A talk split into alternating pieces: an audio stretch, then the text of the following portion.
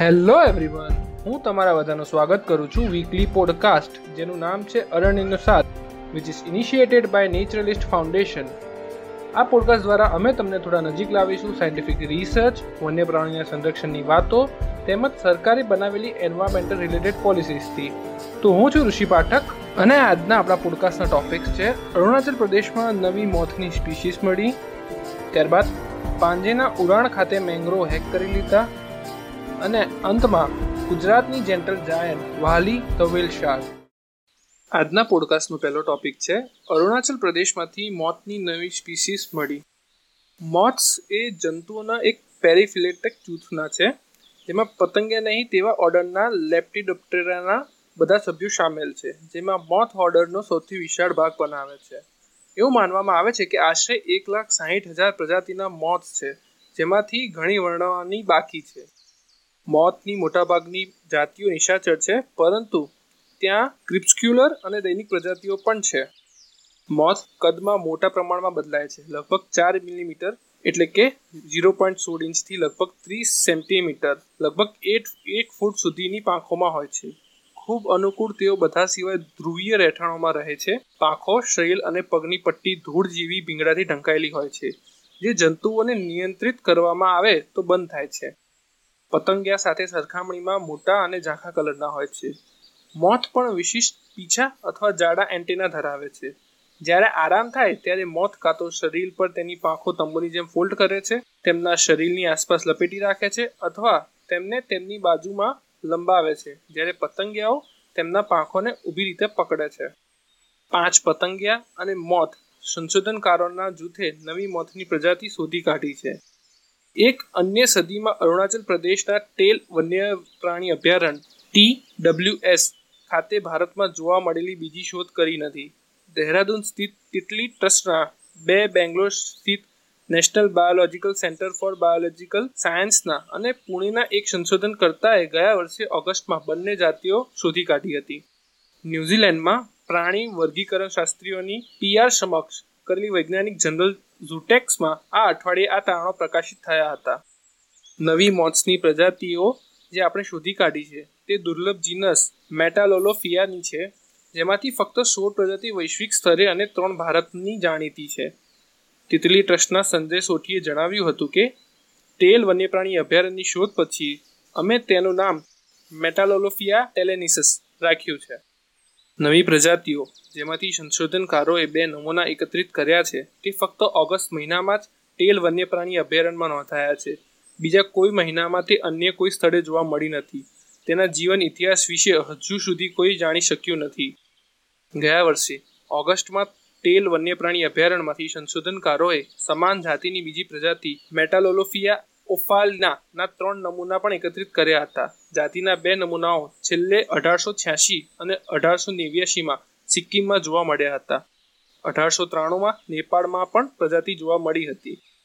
અરુણાચલ પ્રદેશના લોઅર સુબાનસિરી જિલ્લાના ટેલ વન્યપ્રાણી અભયારણ્યમાંથી એકત્રિત થયેલા મેટાલોલોફિયા ઓફાલિનાની ત્રણ જાતિના મૂળ જાતિના આધારે ભારતમાંથી આ પ્રજાતિના પ્રથમ પ્રકાશિત રેકોર્ડનું પ્રતિનિધિત્વ કરે છે. અને તેની જાણીતી શ્રેણી પૂર્વ દિશાના નવસો કિલોમીટર સુધી લંબાય છે. ઝૂ ટેક્સા લેખમાં જણાવ્યું હતું. આજના પોડકાસ્ટનો બીજો ટોપિક છે મેનગ્રુવ્સ હેક્ડ એટ ઉરાન પાંજી ચાલો એ બધી પરિસ્થિતિ વિશે વાત કરીએ જે યુરેન વેટલેન્ડ્સ આ લોકડાઉન પરિસ્થિતિમાં અને પહેલાં પણ સામનો કરી રહ્યો છે. કોરોના વાયરસ લોકડાઉનને કારણે પર્યાવરણીય અધિકારીઓની દેખરેખની તપાસની ગેરહાજરીનો ફાયદો ઉઠાવતા એક એપ્રિલ સુધી એટલે કે લગભગ પંદર દિવસ સુધી ઉરાનના કચરાના ડમ્પ પર આંખ સતત બળી રહી હતી, જેના કારણે અનચેક થયેલ પ્રદૂષણનું થવાનું શરૂ થયું હતું.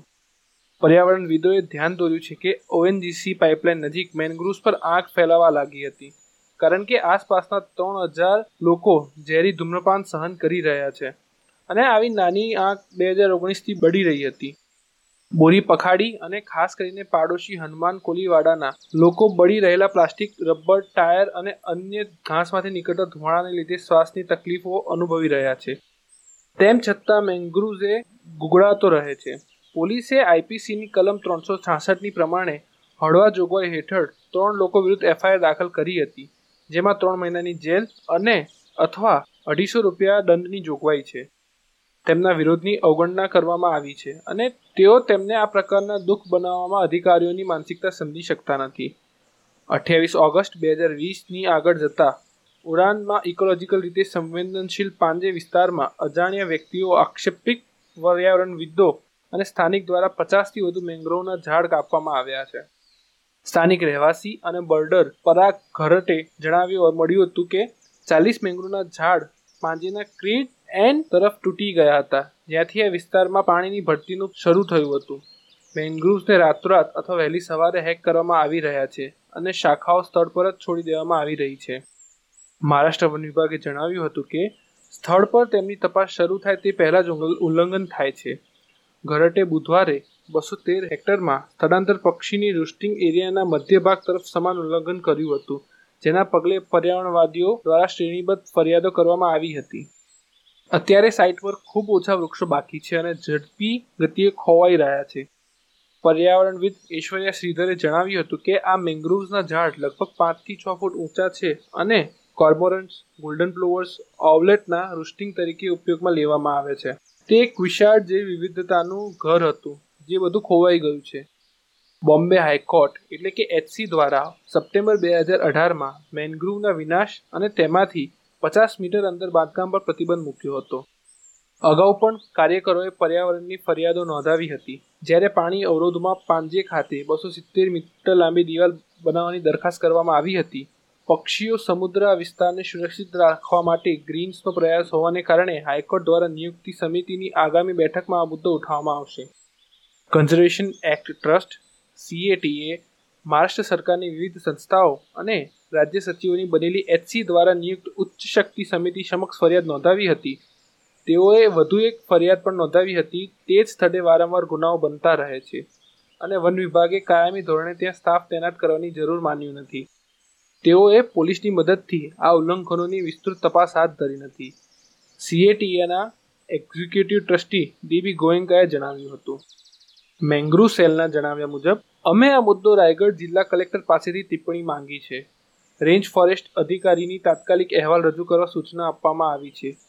તે દરમિયાન સપ્ટેમ્બરમાં અમારી આગામી હાઈકોર્ટ દ્વારા નિયુક્ત સમિતિની બેઠક દરમિયાન આ મુદ્દો ઉઠાવવામાં આવશે.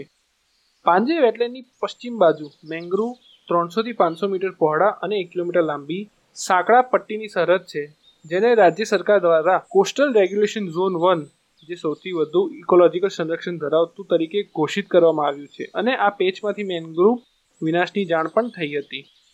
ઉરનની બહાર કાર્યરત લેન્ડ માફિયા જ્યાં સુધી વરસાદી પાણી અને ભરતીનું વહન કરે, ત્યાં સુધી ઝાડને હેક કરે છે.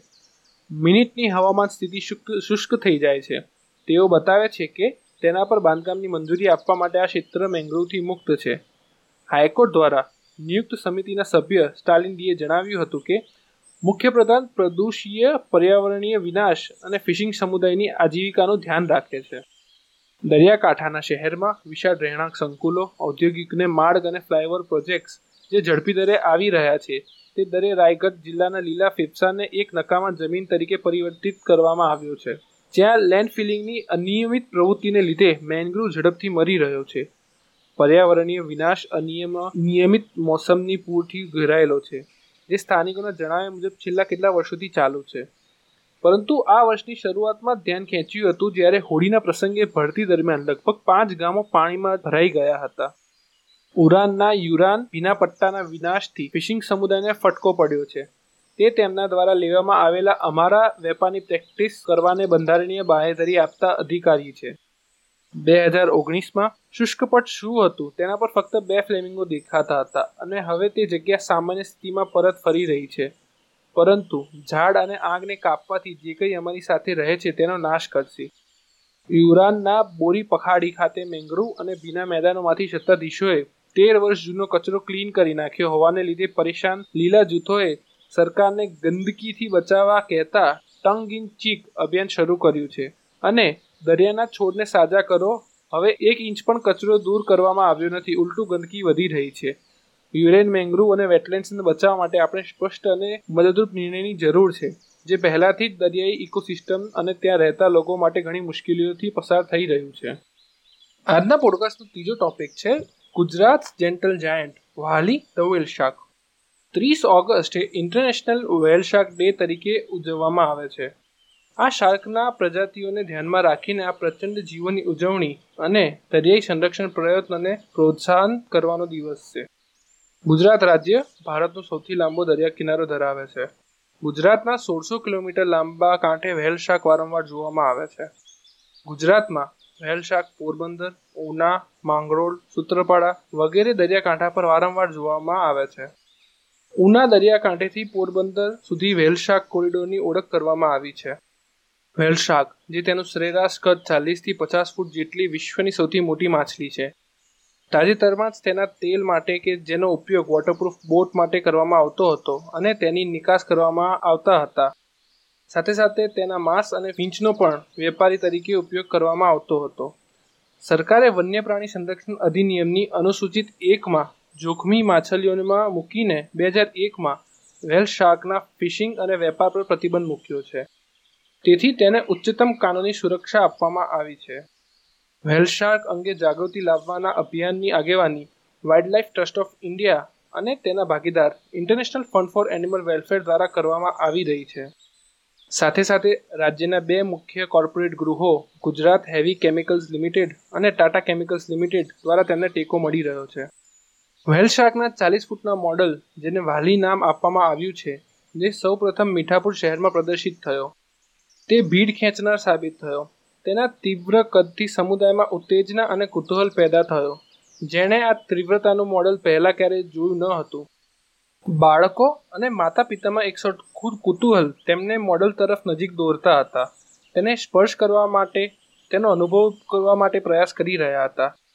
ઇન્ફ્લેટેબલ તે વેલ શાક પરના શ્રેણીબદ્ધ શેરી નાટકોની પૃષ્ઠભૂમિ તરીકે બનવામાં આવી છે, જે ગુજરાતની જનતાને આ માછલી માટે ગૌરવની લાગણી આપવા માટેનો અભિયાનનો એક ભાગ છે.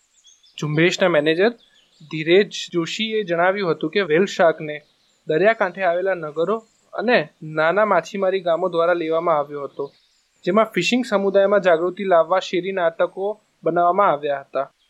જોશીએ ઉમેર્યું હતું કે સંદેશ ખૂબ જ સારી રીતે પ્રસરી ગયો છે, જે સ્પષ્ટ છે કે તાજેતરમાં જ એક ચાલીસ ફૂટની વ્હેલ શાક કે જે એક માછીમારની જાળમાં પકડાઈ હતી, તેને માછીમારોએ જાળી કાપીને મુક્ત કરી હતી. અભિયાન દ્વારા જાગૃતિ માછીમારીઓને ગુજરાતના ગૌરવ તરીકે સ્વીકારવામાં સફળ રહી છે. જોશીએ ઉમેર્યું હતું કે ચેન્નઈમાં પંદરમી તારીખે બનેલી ઘટના જ્યારે એક વેલશાકને માછીમારો દ્વારા દરિયાકાંઠે ખેંચીને મોતને ઘાટ ઉતારી દેવામાં આવ્યો હતો, કારણ કે લોકો તેને સુરક્ષિત સ્થિતિથી અજાણ હતા. આ વર્ષની શરૂઆતમાં લોકપ્રિય ધાર્મિક ગુરુ મુરારી બાપુ આ અભિયાનના એમ્બેસેડર બનવા સંમત થયા હતા અને ગુજરાતમાં આ અભિયાનનો પ્રચારની શરૂઆત કરી હતી. લોકાર્પણ સમયે આપેલા સંબોધનમાં મોરારી બાપુએ ગુજરાતના દરિયાકાંઠાની મુલાકાત લેતી વ્હેલ શાર્કની તુલના તેના માતા પિતાની મુલાકાત લેતી પુત્રી સાથે કરી હતી. અને તેમને કહ્યું હતું કે, ખરેખર દુઃખની વાત છે કે માછીમારોએ આ નરમ, વિશાળ જીવનો બચાવ કરવાને બદલે તેનું સંરક્ષણ કરવાને બદલે તેને મારે છે. ઓખાથી દીવ સુધી ગુજરાતના દરિયાકાંઠે આગળ વધેલા અભિયાન બે શહેરો, પોરબંદર અને દીવને વેલ શાર્ક સિટી માસ્કોટ તરીકે અપનાવ્યો છે. ડિસેમ્બર બે હજાર સોળમાં શરૂ થયેલા બદલાયેલા ઓપરેટિંગ પ્રોટોકોલને ધ્યાનમાં રાખીને વેલશાક બચાવની સમયસર જાણકારી મેળવવા માટે ડબ્લ્યુટીઆઈ ટીમે ઓબીએમ, એટલે કે આઉટબોર્ડ મોટર ફિશિંગ બોટ સાથે પ્રોટોકોલમાં થયેલા આ ફેરફારોને ત્રણ સફળ વેલશાકને ટેગિંગના સ્વરૂપમાં ફળ મેળવ્યું છે.